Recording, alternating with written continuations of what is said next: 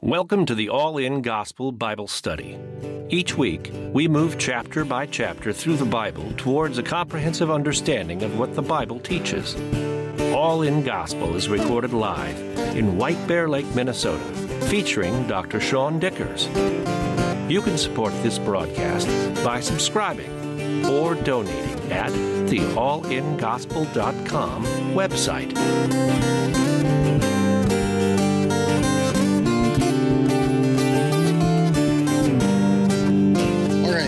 First Peter chapter 1 we will be picking up um, i'm going to actually just do verse 13 again so we can kind of get where we're at. The context is peter has risen to be kind of a central figure or one of the central figures in what they in the early days they called the way. Today we call them christians people that believe jesus christ was the messiah.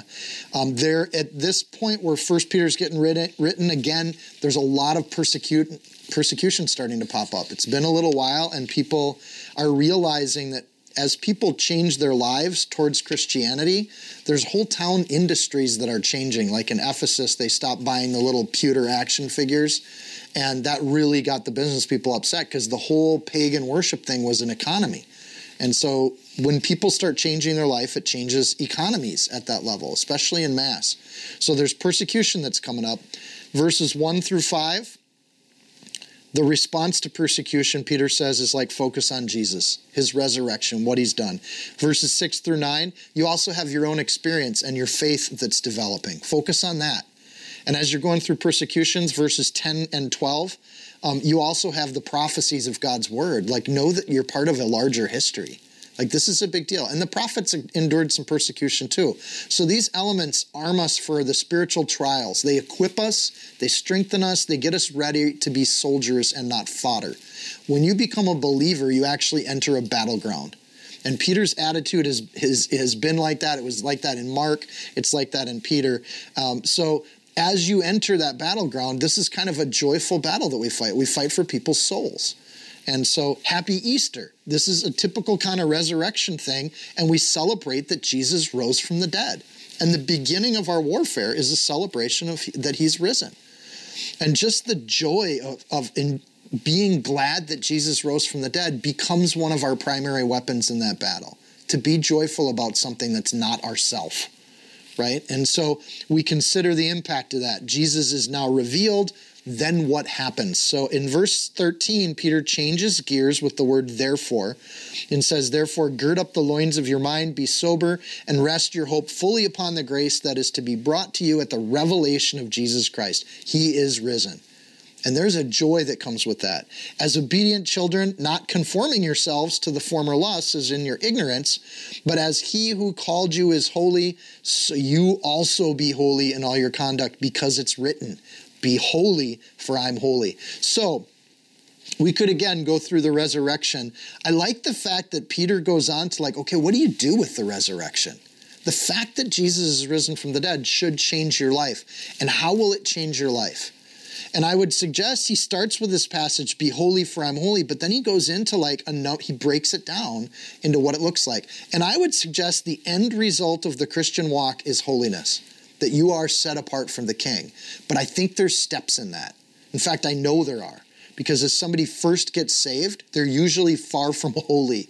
But holy becomes that target you're going for. And what Peter does, I think, is in reverse order, he breaks down that process. So he starts with holiness, and then he says, to get there, here's the next thing. And here's the thing before it. And, and when we look at this, we see a progression of a typical spiritual life from immaturity to maturity. And he ends talking about baby's milk right? So there is this process of moving from being a spiritual baby, not ready for the battleground, to being a holy warrior ready to kick buck for the Lord. And so verse 17 says, if you call the Father, and if you call on the Father, that would be praying, with a, who without partiality judges according to each one's work, conduct yourselves throughout the time of your stay here in fear. Well, that's an interesting perspective. God's holy, so we should be thinking about the God that we pray to. When we pray to Jesus and we ask Him for things, we're praying to a holy God and a certain awareness that He observes our conduct as we go through life and our stay here. And Peter often uses that theme that we're just pilgrims, we're sojourners, this isn't our home. But as we're staying here on earth for our very short lifetimes, know that God judges how we act and how we behave. And for some, that's terrifying, and for some, that's wonderful. That we know that every little thing that we do gets seen by our God. And Peter's thing is you should conduct yourselves with that fear, right? In that you know that everything you do that isn't holy gets observed by God. You're doing it in His face because He's everywhere. So, holy work in, includes the endeavor or the effort or the goals of your life, not just when it says each one's work, that doesn't just mean your job. The use of that term means everything in your life, that, that your life is a work that's being done, like the term a work of art. So the work of your life would be everything that you do, how you set yourself up, how you how you what you pine for, what you work for, what you save up for. All of that is part of what God looks at. Is your life more than just your employment? But you're doing something with your life that's composing something or doing something wonderful. Verse 18 says, knowing that you are not redeemed with corruptible things like silver or gold from your aimless conduct received by tradition from your fathers, but with the precious blood of Christ as a lamb without blemish and without spot. See, I told you this was an Easter message. The, the God that saved you did it with the blood of a perfect soul. The lamb that was slain for your life was bought with a price, and that price is precious. This is an interesting thing when you think about our conduct and how we do things. So, our life work in verse 17, but our conduct is under question in this. If you want your life work to be something wonderful, then going back a step, your conduct has to be different because of who you are in Christ. So, in that sense, we're saved in such a way so that we can be doing something for our Lord. We're not saved to keep going back to corruptible things and pining for those things that aren't helping us. And, and the word Peter uses here is aimless conduct, worthless or devoid of force. It's useless conduct. It's, he doesn't say evil conduct, he just says aimless conduct, doing things that have no purpose, have no point. And that's a pretty broad category. Things he, he spe- specifies received by tradition. So tradition isn't bad in and of itself, but when the tradition is why you're doing it, it's because that's how you were raised. That's the culture you were brought up in. Things you were taught is things that are by tradition, things that you've been given by others. So we definitely live in a culture that tells us how to live and how to do things. But we don't do things because we've been taught to do that by our culture or by our parents. We do things because we've chosen to do them to be separated or holy for God. And the word holy means separated, means consecrated, set apart, something different. Or as we talked about last week, it means, you know, not horrible or not, you know, doing things that just aren't like rotten to the core. So the opposite then of aimed conduct would be intentional or purposed conduct. And that's what God wants for us. May our conduct be something we choose. And our conduct doesn't always hit the mark, but God expects us to aim for the mark. I hope that makes some sense. Like, we're not perfect people, and we know that, and we give each other grace in that. But we are trying for something that's better than who we are in the flesh. So, there's nothing worse, I think, than a purified saint who continues to walk around in garbage. Like, get away from it. We're redeemed with as Peter says, the precious blood of Christ. It wasn't cheap, it wasn't trivial. You were precious to God. Without blemish. Jesus lived without sin as a model for us to attempt to do the same. That's the whole point. So, holy conduct has something to do with our work and how we live. It has something to do with our holy conduct as how we act as we go through life. What do other people see when they interact with us? And then I think your conduct isn't, you can't just wake up in the morning and say, I want my life to be a work for God. And you also can't wake up in the morning and say, I want my conduct to be perfect. Because I don't know if you've noticed, but a lot of times we say and do things we don't mean to say and do. And in doing that, we're not perfect in our conduct either. So faith and hope become kind of the next. In order for our conduct to change, our faith and our hope has to change in where we put those things. Verse 20 says, He indeed was foreordained before the foundation of the world, but was manifest in these last times for you, who through him believe in God, who raised him from the dead and gave him glory, so that your faith and your hope are in God. There's a purpose to Jesus' resurrection. It's there so we can redirect where we put our faith, what we trust in, and where we put our hope, what we aspire or hope happens next.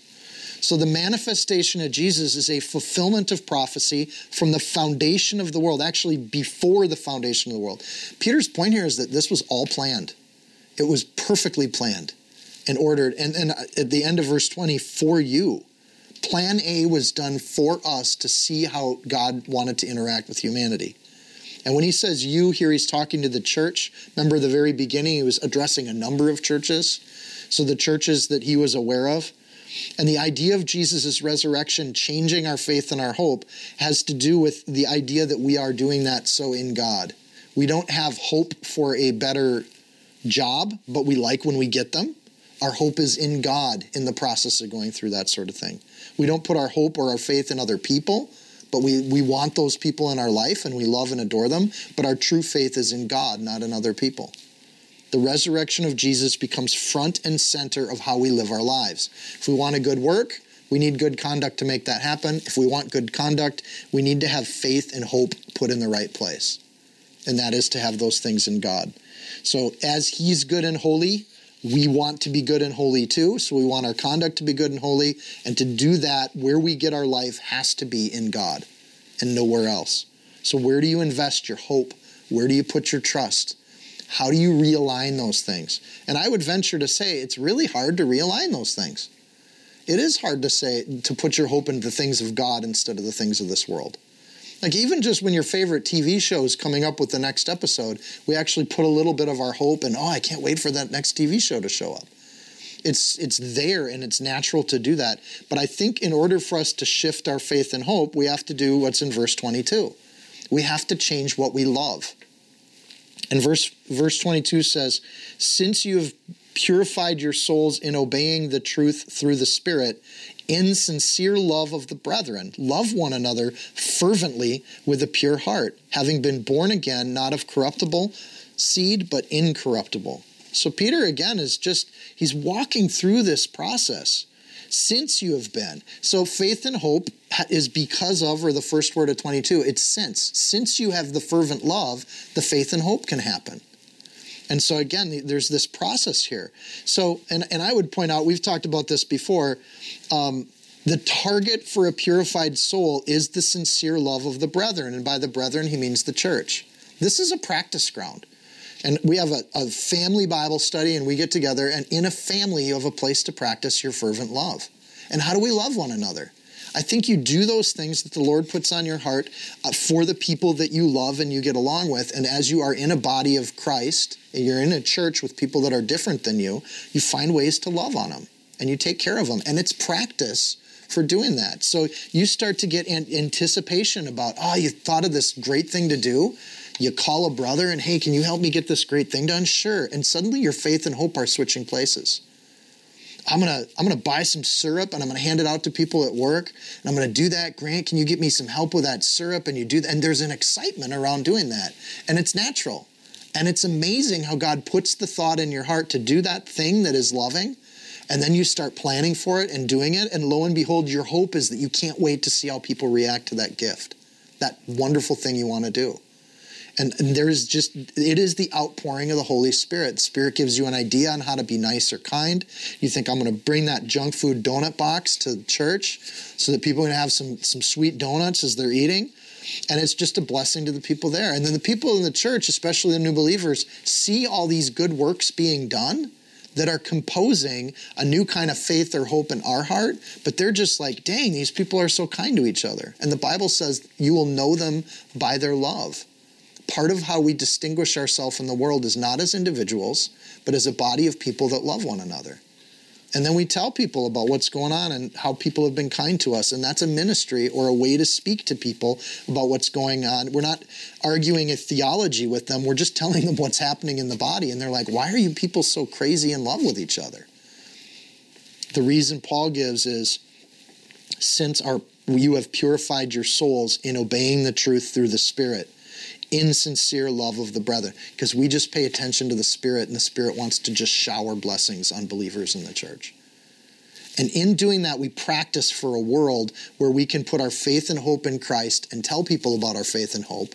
Our conduct is then different outside the church, which builds up to a work, a life work, where we become believers that have just done a life work.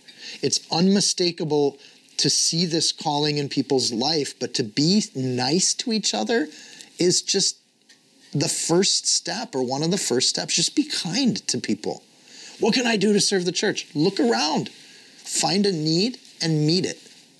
And then you start to have eyes that see differently because you're looking for what people need in their lives. And the holiness, then, for holiness to happen, part of that is, and I love this phrase, love one another fervently. The fervently there is to exert great effort on this point. Okay, what do I do for the kingdom? I love Jesus. Okay, passionately try to find ways to love other people. Practice it. Make it a habit. Pay attention and tune into it. Well, yeah, but I gotta, I gotta fix me. I gotta work on me for a while. That's a very modern phrase. I need to work on me. It's also a lie. Biblically, you're supposed to fervently love the brethren. And it's far more effective psychologically. When you're focused on you, you'll tend to get depressed because there's not much you there. When you're focused on others too much, you'll get angry because they'll let you down.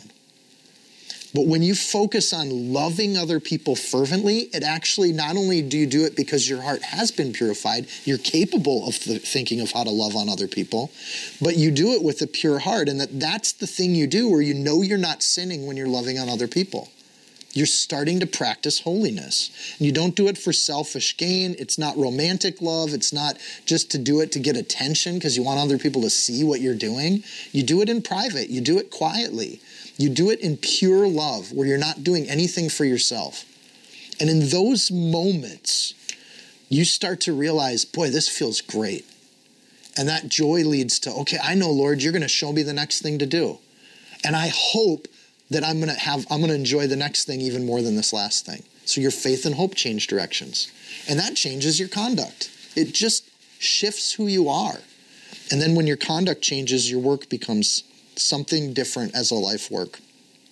And then you get back to the first thing. How do I get the fervent love? So new believers are like, yeah, but I don't love other people. Let's be honest. I love myself. I love myself a lot. I love myself so much I accepted Jesus so I could go to heaven. Right? It's if you think about it, salvation is a fairly self-serving act, which is good. That's all right. For me to start to like turn my attention to other people I think it's interesting how Paul sets this up. He says, through the word, and the word there is logos, the written word of God, your Bible, that scripture that we've been given. And I know we put a lot of attention on the scripture, but so does Peter. If I want love, faith, hope, conduct, and works, that happens through the word of God, which lives and abides forever. Because all flesh is grass, verse 24 and all the glory of man has the flower of grass. The grass withers and the flower fades, it falls away. But the word, and he changes there, that's Rhema, of the Lord endures forever. And he's quoting Isaiah 40, verse 8. Now, this is the word by which the gospel was preached to you. It's interesting how he switches from logos to Rhema. Logos would be kind of that written, kind of word by word thing, but Rhema is more of like what you've heard the word that you've heard from people, not a specific sentence made up of little words, but the idea of like there's an entire thing that's been given to you. And that's why he says the word which was by the gospel was preached to you. It's what you've heard and it's what you've read. That's the word of God. Holiness then is the word is through the word. This seems weird. You'd think we could just think hard and focus hard and we could become different people if we just tried hard enough. But that's the message of the flesh. That's the message of the world. Be you, just you be you. Now, I don't want to be me. I'd like to be holy. I'd like to be set apart. So, both the written and spoken word of God, I want to read it and I want to hear it being taught, teaches me how to love other people. Peter says the word through there. This happens, this love for others happens as we hear what God says to us. And I think when he talks about the good news or the gospel that was preached, the good news is really simple God loves you. And so we see that idea of like, because God loved me, I'm going to love others. And the essential message of the Word of God is God's love for humanity and for you as an individual. If I'm loved and I love my God and I get to know my God better, it makes me want to share my love with other people. I want to do nice things. And so you feel the maturity grow up through that. This idea that the Word of God lives, this is great. Peter uses that language. The Word of God lives. In other words, it has an active life. The Word of God's not just a book that sits on a shelf and collects dust and we read it every Easter. That's not what the Word of God is for. The Word of God actually is active. It's called sharp, sharper than a two edged sword. It's a weapon that we use in spiritual battles. It's unique to every reader that hears it. I'm week by week fascinated by the fact that I can teach a chapter and I'm thinking certain things about what I'm reading in the chapter, but we get done and talk about it, and you all have totally different things going on in your head because God works through the Word of God, which lives and abides forever. The word abide there is to be settled in with contentment. So when we're first saved, we don't know the whole book, right? But as we the, every week by week, as we go through the scriptures and it becomes part of how you think and who you are, it changes you. It's the only book in the history of the world that changes people. And that abiding is that it is settled into humanity and it's comfortable there. It likes living among humanity. And there's been efforts to destroy the Bible, right? Multiple efforts in history. When nations try to destroy the Bible, I give them about 40 years of existing on the planet. Like it tends to be that the nation gets destroyed, not the book. Isn't that crazy? Like God protects his scriptures. It says all flesh is grass. Even Peter understands this. There's no empire, not even Rome can destroy God's word, right? Germany couldn't destroy God's people. Rome couldn't destroy the word. And communism couldn't get rid of it. Communism in Russia fell before the word of God fell. It's interesting to see how that works. And there's examples, and you're like, oh, but there's nations on earth today that are outlawing the word and they're outlawing Christianity. Yeah, how long are they going to last? What kind of blessings do they have? Like, give it time because it withers too. And I guarantee that at the end of days, all those nations will fall, and the thing that will remain will be the word of God. Not that's not me saying that, that's Peter saying that. That's the entire scripture saying that. Right? There's just this idea that when flesh that flesh is grass, it's because it fades away every year. Like it's spring right now, but that grass isn't green yet because last year's grass faded away. Last year's nations will fade away too. Last year's empires will fade away too, but the word of God lists forever. What's missing from this list, right? So we want to be holy. If we want to be holy, we're in the Word so that we develop fervent love, we develop hope and faith that affects our conduct and ultimately the work of our life. Pretty cool list, right? What's missing from that list? There's lots of good things that are part of the walk of Christ that are not part of that maturity process that Peter paints. I'll give you just a few. There's no use of, there's no miracles required for growth, for the Word of God to abide in your heart. You don't need miracles to happen for that, though it is kind of a miracle. There's no evangelism on this list. There's no tongues or speaking in tongues on the list. Worship is not on this list. Self care, I've already talked about, is not on this list. Study time is not on this list. I'm just listing a lot of good things that Peter does not include as part of this process. Downtime is not on this list, right? Rest isn't on this list. So, part of the Christian walk here is we should note there's a lot of good things that we think are good works, but they're not noted in Peter's description of how to be holy. You don't need works and you don't need miracles and you don't need to do anything special to be holy. What you need, and I think this is, for me, this is relieving. It takes a lot of weight off my shoulders that I can let, I can take up Jesus' yoke and the burden is easy. It's pretty light. And I'm blessed at every one of these steps. When I'm in the Word, I'm still fascinated how about studying the Word of God actually makes me feel better. I'm blessed by that. When I love other people with a fervent love and I build those relationships stronger, I'm blessed by that. When I develop hope and faith and I put it in the Lord and I change where my hope and faith are, I'm putting my hope and faith in things that actually pay off versus my hope and faith in things that fade and then my conduct changed and I and I get rid of shame. Isn't it nice when your conduct changes and you just don't have to live feeling bad about what you did all the time? What a relief. And then you start doing a work of life and you're like, "Okay, I got a mission now." God shows you something to do. And so I love the fact that if we're in the Word and we do fervent love and we have hope and faith, it affects our conduct, it gives us our work life, that can be it. That's a that's the process towards holiness. It's actually changing our heart, and Peter shows us how to do it. Like, that's good news. That itself is good news that can be the gospel preached. You don't have to be anything different than who you are in Christ, and that is sufficient for God. Love the Lord your God with all your heart, your mind, your soul, and your strength. And that's it. That's the greatest of the commandments. Everything else is dressing. Everything else we do in the kingdom, everything we else we do for ministry, all of that should be on top of our relationship with Jesus Christ and what he's doing in our life to produce holiness in our walk and in our conduct. And, and for me, that what an amazing message. What an amazing thing for Peter to say to the church. Just abide in Christ. And it starts with just learning the word. You don't have to do anything else. Let God do those steps naturally over time. Let it produce in you a different person. Watch what he does. And he's talking to the church here, he's talking to believers. Verse 25 says, But the word of the Lord endures forever. You're going to wither, but this word will last longer than you. It's going to remain till the end of time.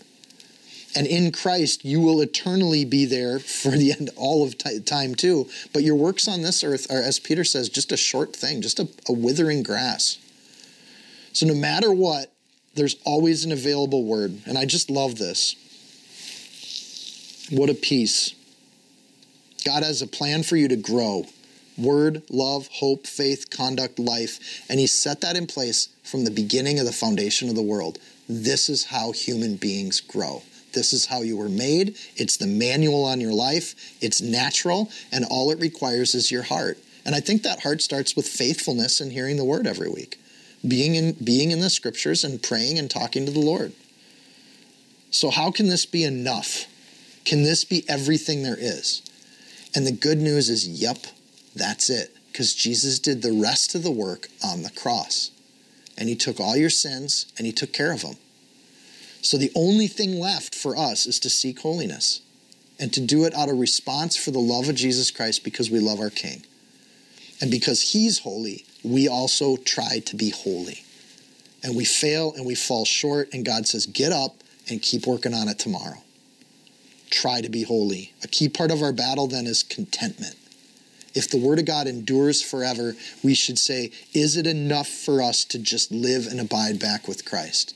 Is that relationship sufficient in our life to be content with the simplicity of this whole thing? It is that simple. But something about human nature is we are our complex, anxious, self-willed, stressful way of life messes with the simplicity of what God has for us. We always are looking for something else. Yet the Bible says to let go and let Jesus. And just let him have his way. Now, this is the word by which the gospel was preached to you. Jesus rose, he welcomed us into his kingdom, and that's good news. That is the good news. He is risen, he is risen indeed. And to abide in that, that that's the real thing. It's basic, it's simple, and you, and you know what? It's enough. It's all we need. So we to be holy, we do what's been laid out and we strive to grow in faith, hope and love unto a holy life and a holy work. And each step gets better than the last. Each one is giving you feedback in your heart that you're ready to take the next one too. So wherever you're at on that journey, abide in it. Live in it. Do it. And what a gracious thing that is. Going to chapter 2, Peter gives a therefore. Therefore, because of this process, because of how simple this is, lay aside all malice, all deceit, all hypocrisy. Um, oh, I think I cut off my verse. Can somebody read through chapter 3 for me? Actually, I can. Yeah, I just, for some reason, I deleted my verse. Therefore, laying aside all malice, all deceit, hypocrisy, envy, and all evil speaking, as newborn babes desire the pure milk of the word, that you may grow thereby, if indeed you Amen. Remind me not to go deleting things. So, therefore, Peter's shown how holiness looks like in our life. In light of that, we lay aside. So, there's an idea when you lay something aside, it is to put something out as trash, to put it away, put some things down. So, there's an idea that we submit to God's law, and that is part of the walk of Christ.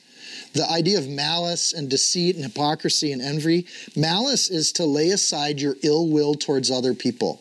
And a lot of people, when they first start following the Lord and say, I want to follow you, Lord, there are people, because we live in this world of sin, there are people that you hate. You're just angry with them. And the Bible calls that malice. But then you ask yourself, what good is my malice doing me? And when I'm in the Word, and Paul, you know, Peter says that like being in the Word helps us deal with these things. But if we submit to or lay aside malice, we have to basically let it go. And that's to let it go for real. Because you can say, okay, I let it go, and, and you pretend to let it go. But there is something where abiding in the Word of God actually does help you let it go. In time, you realize, oh, first of all, God's perfectly just. He will deal with it. So maybe they did something wrong. It, was actually wrong. It was pretty evil. Well, God's going to deal with that evil. It won't go undealt with. And the more I get to know God through the Word, the more I understand I don't have to have malice. I can just let it go. All deceit. Capture your tongue, folks. All of it. When you go through a day, and I remember when I first got saved, I, I was thinking, like, I go through a day, I probably was exaggerating understating things, m- trying to say things a little differently to get people to like me more or to impress my boss, but to just be truthful in your day, to get rid of all deceit and capture your tongue, well, yeah, that's hard to do. Right? Every word that comes out of my mouth is just truthful and not brutal truth where you hurt people's feelings, but just truth, truth, you know? And then hypocrisy. Don't act I think for a lot of young believers, this is a tough one too. We, try to put on a face for some people to impress them or to manipulate their opinion, right? So when we deal with this person, we act differently than with that person. And Peter says, lay that aside. Stop doing that. Just be honest. And I think as a church, we have to be aware of this. When we have newer believers that are just starting their walk, they might tell us some things or act in a certain way that makes us cringe because it's not very holy. But we still have some grace because they're trying to get rid of hypocrisy. Good start. Just be honest. We can't pray for getting certain sins out of your life if we don't know what the sins are. So that's why we sometimes we have men's Bible study, sometimes we have women's Bible study. Some of those things you want to share in smaller. You don't want to announce it to the whole body, right? But you find discipleship partners or what I would call brothers and sisters in Christ. And you tell them the truth with no deceit you don't put on an act. How are you doing today? I'm doing great when you're not. So to tell people how you to just be honest with things, and again, to not put on an act doesn't mean you lay every issue at everybody's feet every chance you get, because that's a form of getting attention too. You're just telling people how bad everything is. Envy. Stop thirsting after what other people have. That doesn't help you. That doesn't help you get to holiness. Say, Lord, okay, I'm what you've given me right now is what I've been provided. It's what you think I can be responsible for. So I'm going to be responsible for the things that you've given me in my life. And I'm going to be faithful in those things. I'm going to take care of what you've given me. And that that might be a tent in the backyard, but I'm going to take care of that tent, Lord. And I'm going to treat it in such a way and the things that are in my life and I'm going to treat those things with with respect and order and honor and keep those things it's going to be the best cared for tent on this planet. Darn it. And so you take care of things. And, and, when you take care of your own things, you stop envying what other people have because you start to realize, like Solomon saw, the more stuff you have, the more you have to take care of stuff. That's a burden. That's not a good thing. And we also know that, that money and riches are one of the toughest barriers for people to come into the kingdom. The more stuff you have, the more busy you are caring for it, more stuff you have, the more you put your faith and hope in the stuff versus Christ and, and, and walking for Jesus. So there's those kinds of things. When you start reading the Word of God, you understand those truths. It's a lot easier to lay aside envy. It's a lot easier to lay aside deceit and malice. All evil speaking. The word there, katalalia, is I think almost like an onomatopoeia. It's kalalalia. It's, it means murmuring or gossiping. So you stop evil speaking. It's a catch all for any word that comes out of your mouth that is speaking other people down. Kalailia, like you try to pronounce that in the Greek. To speak Ill, Ill of any person or thing, lay it aside. But what if it's true? But it's not about you. You don't need to say it. Right? There's no hypocrisy in not saying bad things about other people discouragement, flaws, failings, faults. There are so many bad things we could say about other people at any given moment. Yet, as a believer, when we focus on the Word of God and we focus on our own walk and our own holiness, we stop thinking ill of other people. So easy to do. And in the church, this is one of the, I, honestly, the hypocrisy the envy and the evil speaking is one of the things that keeps non believers away from the church, period. They see the hypocrisy, they want nothing to do with it. They hear the gossip, they want to just stay away from it because they want something holy. They want something set apart and consecrated and different. And to do that, they have to see something different when they look at a church, like people fervently loving each other. That draws people into the church. I want to be in a place where I can just be accepted and loved. Not, a, not where the person can be accepted and loved. We, we use that term right now, and the church is mistaken that accepting of sin is the same thing as accepting the person, right? The point isn't to say, "Oh, we're gonna we're do all sin here in the church." That's not the kind of accepting I'm talking about. But saying we love you and we want you to be part of the body, so that we can hear the word fervently love one another, change our faith and hope so that our conduct is holy, so that our life can be a holy work unto God. That's acceptance that I'm talking about. Come on in and join the fun. But if the church isn't having any fun, what's to join? So, verse 2, it talks about newborn babes. when Paul talks about babes and drinking milk, he's actually rebuking the church. Like, you guys have been drinking the milk now for a long time. Remember that?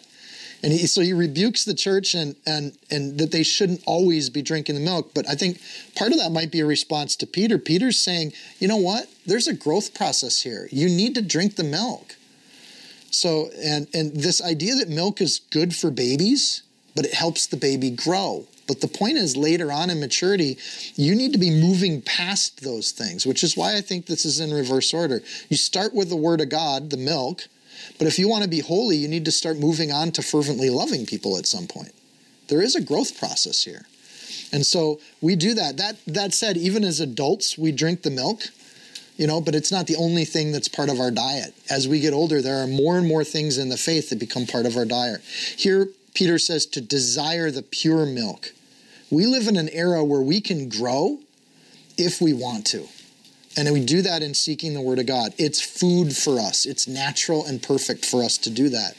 Amos 8:11 says, "Behold, the days are coming." This is prophecy. Says the Lord God, that I will send a famine on the land, not a famine of bread nor a thirst for water, but of hearing the words of the Lord.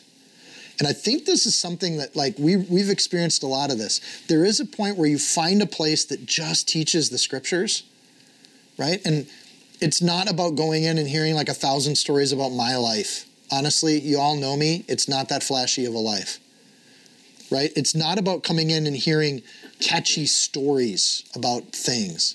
It's not about getting a life lesson. It's about actually going through the scripture and hearing it.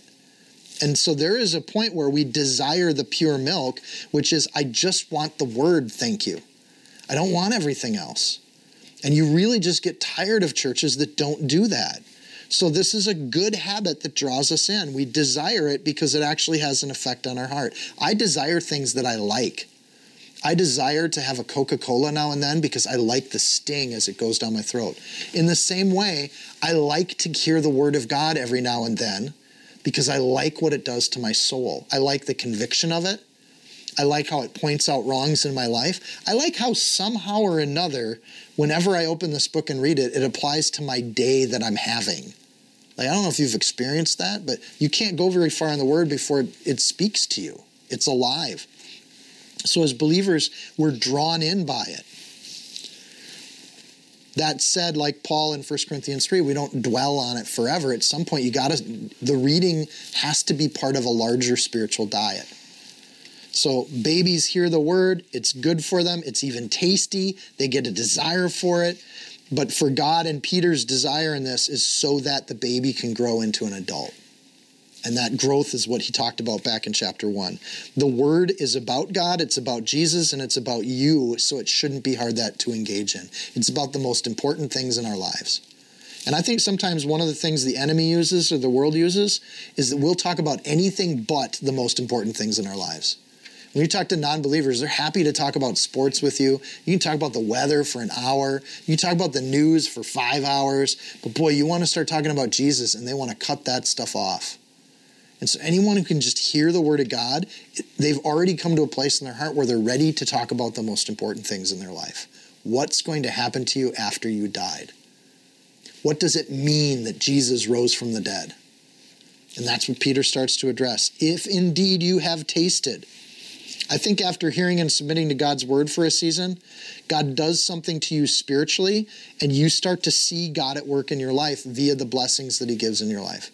For starters, your heart starts to feel healthy again. You're not a, a person that's laid in bed for three years trying to run a marathon you actually wake up in the morning and there's something spiritual where you feel like you're, you're getting that exercise you need spiritually. You stop thinking this world is all there is and you start recognizing the spiritual parts of your life. That awakening is like a baby going, I don't remember anything before age five as a baby because our brains aren't developed. And if Peter's talking about being born again, there are spiritual parts of our brain that just aren't born yet when we first get saved. And part of that is you you wake up, you start to have spiritual memory. You start to have spiritual experiences just like a baby growing into adolescence. And you start to remember those things. So starting to recognize God at work in the world is part of like having your eyes opened. And Paul even talks about like I used to just look through the world through a glass that was smoky and dim, and now I see the world clearly and there's a clarity that comes to it, a lack of confusion that comes through the learning of the word. And then it says the Lord is gracious in verse 3. He actually expects the baby to grow up, but he's also gracious. Grace is to give something to a person that they don't deserve. Mercy is to not punish them, but grace is to actually give them something. And as somebody's submitting to the word of God, the Lord is gracious in that, in that He's watching you grow and He's going to continue to give you blessings to encourage you to go the right way. And those blessings will evaporate when you start going the wrong way. And what He's doing is He's conditioning us. It's called discipline. It's actually good. The word disciple comes from the same word of discipline. Sometimes He puts somebody in our life that says, Nope, that's not right. And yep, that's the right way to go. And we get discipled by our brothers and sisters in the faith because we learn from those things. So we have the church, we have the Word of God, we have God's blessings in our life. Those are some powerful tools. Why do we do all this? Because Jesus rose from the dead, because He's holy, and He wants us to be holy. So then he, he is the stone. And, the, and Peter comes right back to it in verse 4. Coming to him as a living stone, rejected indeed by men, but chosen by God and precious. That's you. You also, as living stones, are being built up to a spiritual house, a holy priesthood, to offer up spiritual sacrifices acceptable to God through Jesus Christ. I hate to even go through this because it's just so well written. It's perfect. That's it. Jesus was the cornerstone. He's the rejected cornerstone, Matthew 21, Mark 12, Luke 20. Jesus said so. He said he was the cornerstone. And Jesus is chosen and precious. God doesn't make mistakes. You're chosen and precious. He doesn't make mistakes with you. He actually has a plan for your life. There is someone out there that he's prepping you to share the gospel with. Maybe there's many people out there he's prepping you for. And being built up, it's interesting, we don't have to do the building. Notice how he phrases that in verse 5. We're living stones are being built up. God's building us into something. We don't build ourselves into something. And God's doing a work. So we bring our lives as a sacrifice for that work in the same way that the ancient Jews brought their animals to the temple as a sacrifice for the work of the temple. And Peter uses this language spiritual house, holy priesthood, spiritual sacrifice. He's mirroring everything that the Jews did so that there was a memory in world history of what this looks like. So the Jewish people mirror the spiritual walk. Um, there is a temple that's being built, it's the church. God's building a house using living, living stones. The church is a spiritual house, not a physical one. We are in it as a holy priesthood, not a Levitical priesthood. And priests are set aside and consecrated. The word holy there is a set apart priesthood. Held to a higher standard. There's no other mediators. Now that Jesus is our mediator, we don't need human priests anymore. We're the priesthood. We go straight to God with our concerns. There's a spiritual temple, spiritual people, and spiritual sacrifices. That means we don't actually kill animals and put them um, on an altar anymore. But we do give parts of our life. We take things in our life that are a roadblock and we offer them up to the Lord. We take the best part of our heart, our mind, our soul, and our strength, and we give it to God. He gets first dibs. Spiritual sacrifice. Our life then becomes that same kind of in nature, becomes the same sacrifice that Judaism did when they took the first fruits of their crops and the first pickings of their herds and they gave them over to the Lord. We do the same thing. A stone, even a living stone, doesn't do much on its own, it just sits there. But when there's a builder that can pick that stone up and move it, when there's a Holy Spirit mortar that can tie it together with other stones, it is the fellowships between us that start to build a spiritual house. And I think that's important. We move forward as a group. Peter doesn't call himself the cornerstone. I want to point that out. He's calling Jesus the cornerstone, meaning he's just one of the blocks like us. He's a blockhead like we are. We don't do much on our own, but when we're tied together as a kingdom, we can do great things. Where's the Lord leading us? And Peter's not it's interesting that Peter refrains from any direct instruction to these churches here. He's telling them to go and look to Jesus for how to guide and run their churches. So, on this point, and this is key, Peter cites three Old Testament passages saying God planned this. Verse, um, and, and, you know, go to verse, uh, chapter 1, verse 20. Same idea. So, it's uncommon for Peter to cite scripture. when we read through Peter, we read through Mark, we haven't seen him citing a lot of scripture like Matthew does. So when we see Peter citing scripture, we should pay attention. These are the couple verses he would learn and preach with that meant a lot to him. And so he cites from all over the place, but he loves Isaiah.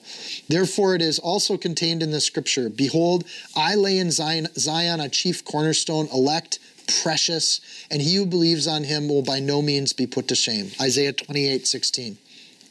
Verse 7 Therefore, to you who believe, he is precious. But those who are disobedient, the stone which the builders rejected has become the chief cornerstone. Psalm 118 22. And verse 8, a stone of stumbling and a rock of offense isaiah 8:14 they stumble being disobedient in the word to which they were appointed this is so putting all this together, Peter isn't inventing these ideas. His point here is I'm not making this up. And he's just preaching the word of God to people in his own words. Jesus is a cornerstone. The cornerstone is rejected and it can be accepted or it can be a stumbling block to people. And so, as always with God, either you love God in your life or God is terrifying in your life. And it has everything to do with the sin that's in your life. If there's too much sin, God becomes scarier and scarier, and that's okay. It, he should be scary. That fear should keep you away from sin. As you get more and more holy, Jesus and, and God becomes more and more welcomed in your life because you see what he's doing in your life. So Jesus is the stone that shatters kingdoms in Daniel 2. He bypasses this world. Jesus is the stone in the wilderness that pours out living water, 1 Corinthians 10:4. And did they all drink from the same spiritual drink for they drank of the spiritual rock that followed them and that rock was Christ. Like they're seeing these Old Testament physical, actual images, and they're saying, okay, these were all things to teach us how it works to live with the Lord. When Moses struck that rock, you're supposed to strike it once. God got upset with him when he struck it more than one time because God's trying to set up an image that'll be recorded in his word. So God makes it work because he's God. But at the same to- token, Jesus was struck once, and forevermore living water pours out of the story of Jesus Christ. His resurrection feeds us. Jesus is a stone either way. He's solid, he's unmoving. It's we humans that decide whether or not he's a stumbling block or whether or not he's part of the foundation of our church. He's precious. I just, when Peter says the word precious here, I just think, you know, to what degree is Jesus precious to me? When I hear of his resurrection, when I say he's risen, is there something that stirs in my heart? Am I just saying that on an automatic basis? Or am I saying it because Jesus is actually precious in my life? He actually makes the difference. Are we proud of Jesus? Do we want to showcase? When something's precious to me, I put it like on display. When something's precious to me, I want to make sure it's taken care of. You know, if it gets a little dust on it, I want to dust it off. You know, if it's precious to me, I want it to be ready to show to people. I want other people to be excited about things I'm excited about. So if something's precious to me and I show it to other people, I want them to be excited about it too. When something's precious to me, it often doesn't have a price. So having that precious thing means I'm going to keep it rather, whether or not, no matter what it's worth in this world, it's something I want to keep because it's precious to me. And this isn't Gollum's ring precious. This is the, the thing we should think is precious in our life, which is the Lord.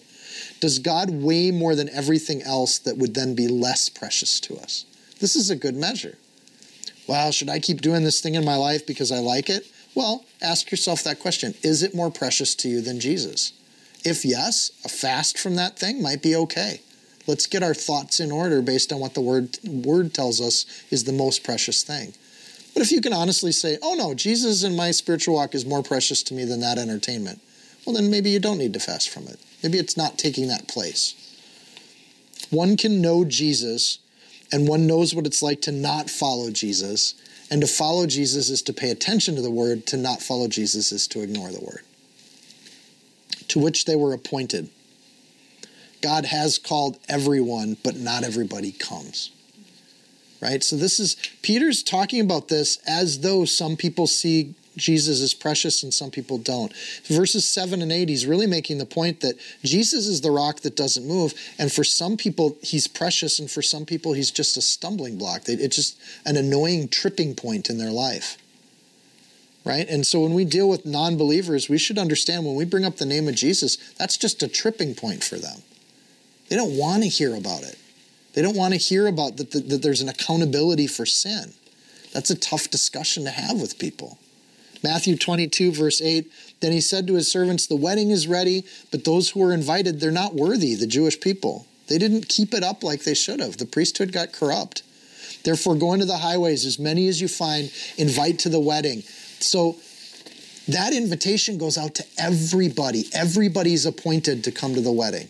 So don't get tripped. Don't let that be a stumbling block to you. Well, God only picks some people and not others. Not true. Consistently in the Bible, God invites everyone to come to the feast. So those servants went out into the highways. They gathered all whom they found, both bad and good. Like they didn't judge them, they didn't care. Come to the wedding.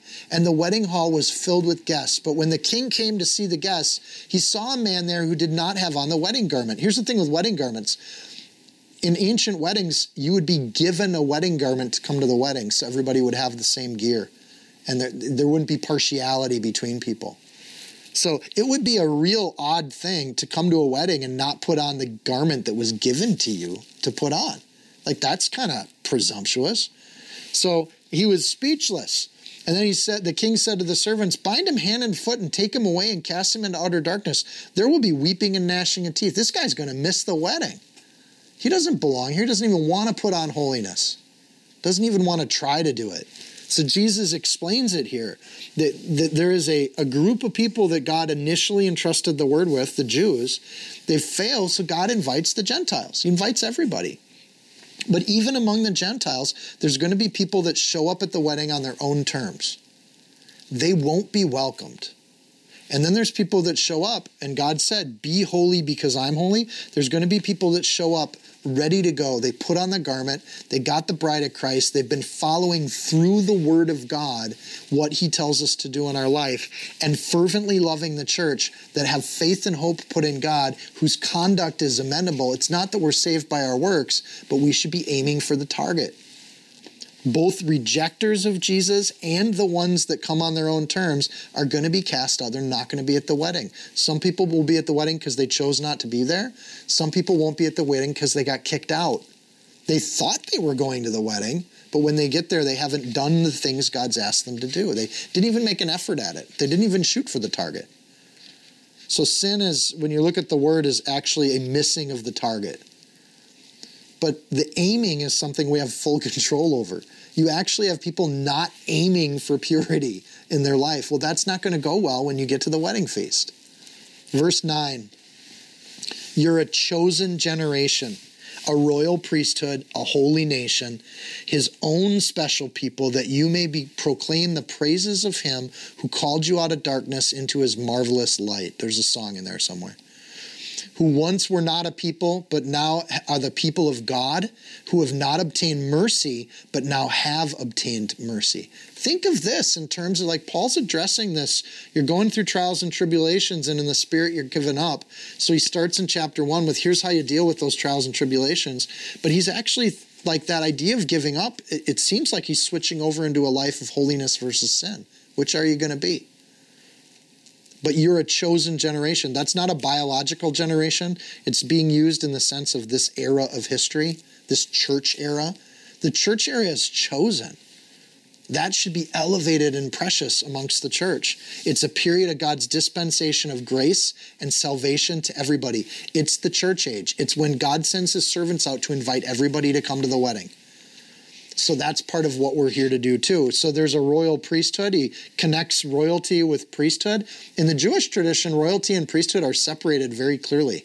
There were prophets and there were kings, and they were not the same, right? And even kings got punished for pretending to be priests. And priests got punished when they started to pretend they were kings. So there's a holy nation here. In terms of the kingdom of God, Matthew highlights this idea that there's a new kingdom that's come up. Yet all the kingdoms of the earth will fade but the kingdom of heaven won't.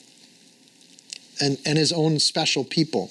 And special there doesn't mean like special in, in the term that it's, there's a, a difference that is lacking. Special there is a difference that is unique and beneficial and precious. It is more valuable than the things around it, you know? Versus, you know, those are all my toys, but that's the special toy. Like it's broken in some way. It's not that term. That's my special toy, and that's the one that stands out. We belong to God. God brought Israel out of Egypt. God brings the church out of nothingness. And in both cases, he creates a nation unto himself. One, an earthly nation, Israel, which is still precious to God. But then there's another one, which is the spiritual kingdom of the church, which is still precious to God. So being called out from darkness into his marvelous light, what an honor. What has God done to call you out of that? Who are you to be called into that situation? Yet so many Christians in the face of that are like, yeah, but I still want to dabble with my sin. Why? What's so precious about your sin that you don't want to throw it away and run away from it as fast as you can? There's a clear and full expression of what the church is here. And I'll just highlight chosen, royal, priestly, holy, special. That's the church that you're a part of matter how it, can be a family bible study it can be 14,000 people. That's the church that you're a part of. The people of god walking on this earth going through our lives. What a precious thing. And here's the purpose of it. It's not just for you to be selfish but it's so that you may proclaim the praises of him that you may shout about what christ is doing in your life and share it with everybody you come in contact with the primary role of the church is to glorify God. It's the act of giving praise, verbal praise, sung praise, written praise, whatever kind of praise it is, that our lives are a testimony to what God's doing. Not in hypocrisy and not with a deceitful tongue. We don't brag about things that aren't happening. And if they're not happening, we should be seeking holiness. So Peter's got this set up. And I think it's odd when we see people that try to mix up the order of what Peter says works because it did work. Him who called you out of darkness. And we know from the wedding story, we know from this other idea that there isn't a selectiveness in this. God's called everybody. And honestly, some people get really tripped up on that idea of predestination or you know whatnot. But I don't. In the scripture, it's He's called us out of darkness. He's invited us to come to the wedding where there's light. Weddings would often happen at night, and they'd be lit up into his marvelous light. The most powerful evangelistic tool we have is to describe what we have that other people don't. If I want to make envy happen, I want that envy to be for the Lord God Almighty. If I if there's malice in my life, I want it to be towards sin. There's a realignment of these things. I want to lay aside those things when it comes to sin, but when it comes to helping people come into the kingdom, I want them to be so it should be so visible what they're walking into this marvelous light. So if you're out in the dark, you're fumbling, you're guessing what's in front of you, got your hands out, like making sure you don't trip on things. When you come into a marvelous light, you can dance. There's a freedom in it. Verses 9 and 10 Why would anyone seek sin when there's this retreat of the church that's there? Verse 11. I'm going to close on these two verses. Beloved, I beg you as sojourners and pilgrims, I beg you. Peter's like, please, I implore you. As sojourners, people who aren't there full time, pilgrims, people who have just arrived, abstain from the fleshly lusts which war against the soul having your conduct honorable among the Gentiles, that when they speak against you as evildoers, they may, by your good works which they will observe, glorify God in the day of visitation. Boy, there's a lot mixed up in that. First of all, beloved, uh, you know, when people tell us or implore us to do something differently, we don't often feel like that person loves us. So Peter just says it I love you guys. It's out of love I say this. I want for you what I have the target of love from Peter to the church is undeniable when he throws that word in there. Again, he points to our temporary residence. This world is short, sojourners and pilgrims. Abstain from the fleshly lust. This is generalized. He doesn't point to a particular sin. I think in part because the Holy Spirit tells us what's sin. We know darn well what's good for us and what's not spiritually. Anything that pulls you from the desire of Jesus Christ is sin. It's very simple. And, and Peter generalizes that. Fleshly lust, the things that you want in the flesh, are not things that help you. And we know that. They war against the soul. It's interesting because he doesn't get into like the physical pluses and benefits of certain things. He's saying, no, it's your soul that matters. And I was learning from that. It's like, wow, so often we get caught into like the physical dialogue around these hot button issues. But you know what? It's all about the soul at the end of the day. Where's your heart? After you did that thing. So our attitude and our heart is actually a kind of war. It's a battle that we fight, a war against the soul. And again, this is language Peter likes to use. We're in a battle. And you don't go into a battleground without armor and without weapons. You don't go into a battleground, you know, backwards. You definitely don't go into a battleground when it's dark. You don't go on with a, in with a blindfold, or you're going to get slapped around. So, what do we lust after? We lust after the holiness and the milk of the Word of God. And so, at least, even with a blindfold on, at least hear the Word of God. Bare minimum. You can make excuses, you can have exemptions, you can skip stuff, but all of that is just the lusts, the things that you pine after. And I don't think lust here is just sexual lust, it's anything out there that your heart goes after.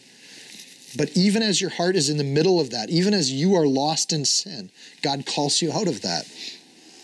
And the first thing he tells you to do is to at least come and be part of the church and hear the word. Having your conduct be honorable. And again, we're going back to that theme of conduct. God is good, so therefore we want to be good people, not awful people, right? At least be honorable.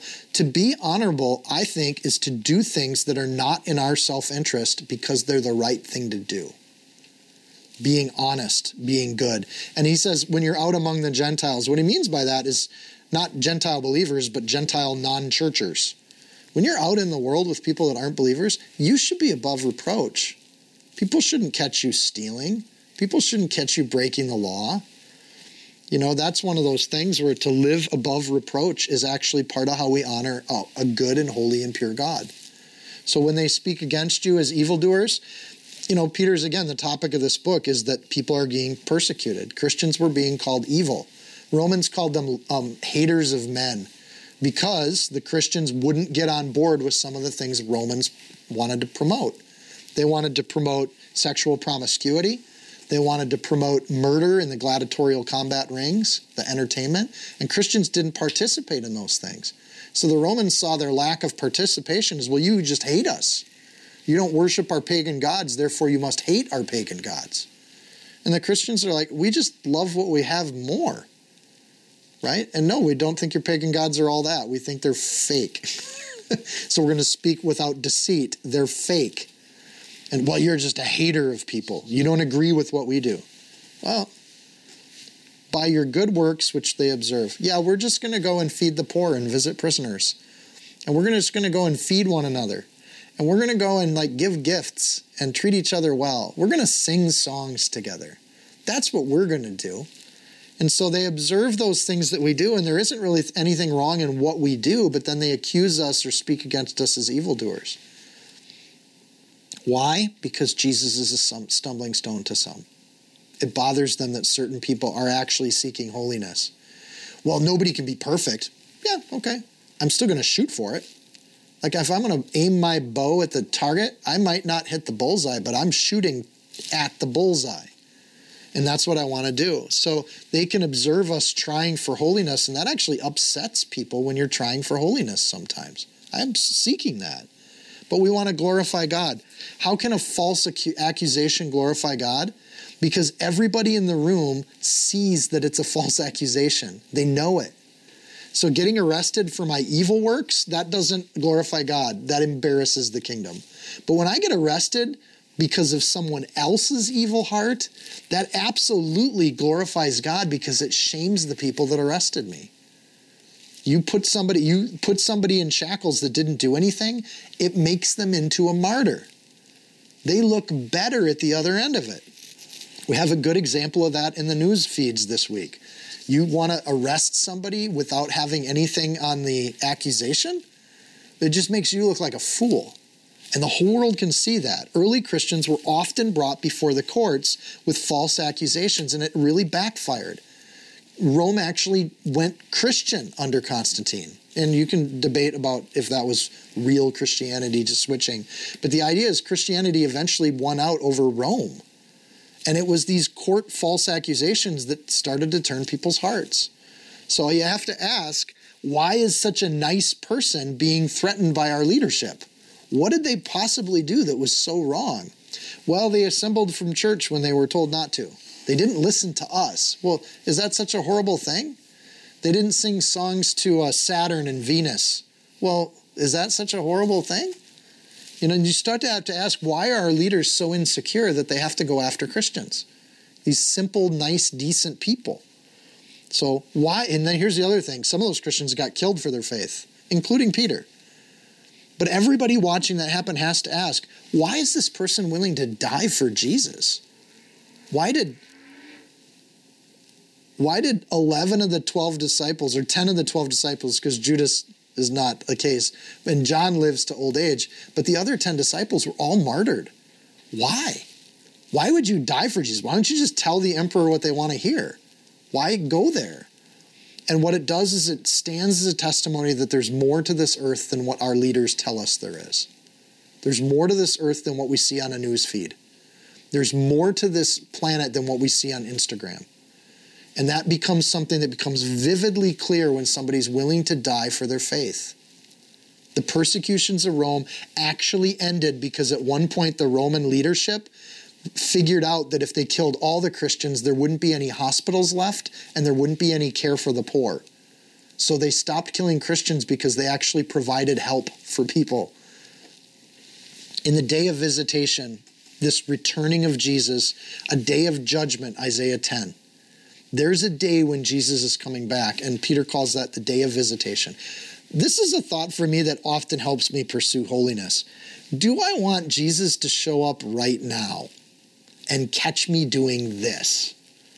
And that question, when honestly asked with no hypocrisy and truthfulness, and you're going, mm, yeah, probably don't want to get caught doing this, because there is a real possibility Jesus could come back right during that moment. Do you want to be caught doing that, or do you want to be at the wedding feast, ready to go, like the like the virgins with their oil lamps lit, because they're waiting for their king to come back?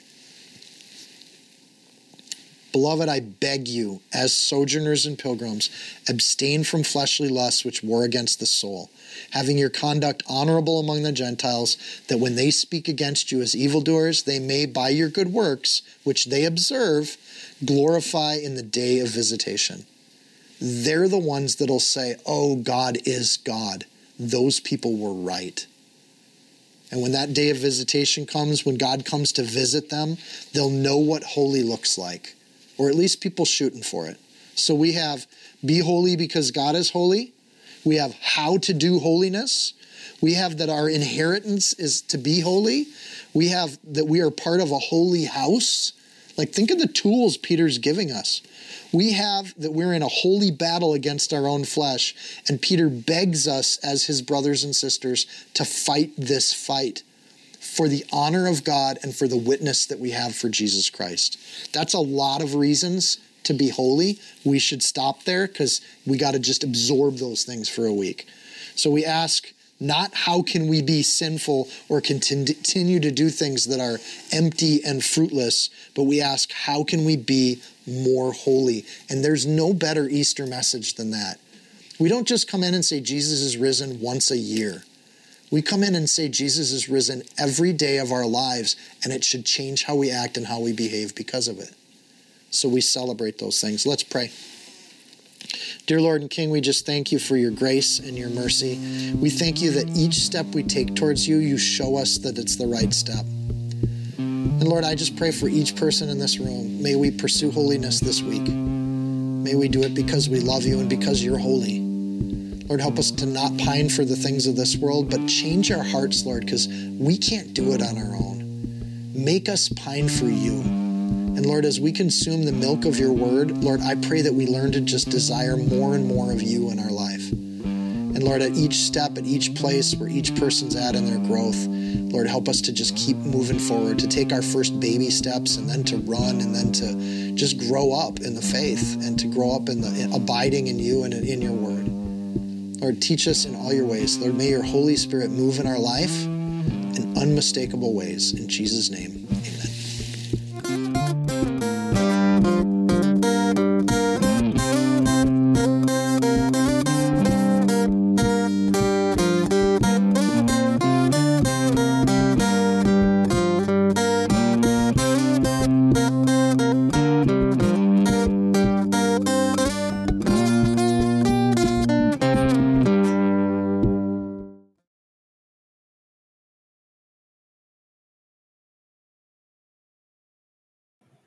If you found this teaching helpful, insightful, you can support this podcast by sharing it with a friend.